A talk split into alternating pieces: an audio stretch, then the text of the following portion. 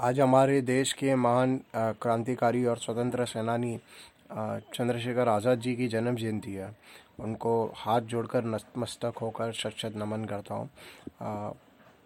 उनकी याद में कुछ पंक्तियाँ देखिएगा कि वीर पुत्र थे भारत माँ के, जाने कहाँ से आए थे। वीर पुत्र थे भारत माँ के, जाने कहाँ से आए थे। संग अपने वो रंग बसंती चोला भी ले आए थे। आज नमन कर कर उनको फिर श्रद्धा सुमन चढ़ाऊँगा।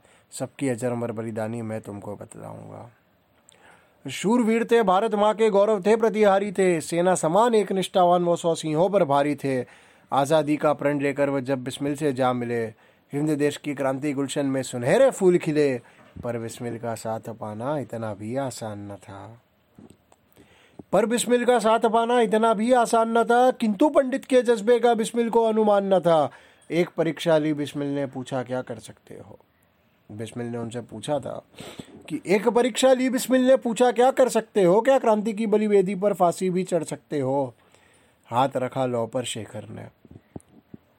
बड़ा ही आ, मतलब रोचक किस्सा है ये आज़ादी की लड़ाई का कि एक बंद कमरा था और उसमें एक दिया जल रहा था तो उस दिए की लौ पर चंद्रशेखर आज़ाद जी ने तब तक अपना हाथ रखा था जब तक उनके हाथ का तलवा नहीं जल गया। तो देखिएगा कि एक परीक्षा ली, बिस्मिल ने पूछा, क्या कर सकते हो? क्या क्रांति की बलि बेदी पर फांसी भी चढ़ सकते हो? हाथ रखा लौ पर शेखर ने।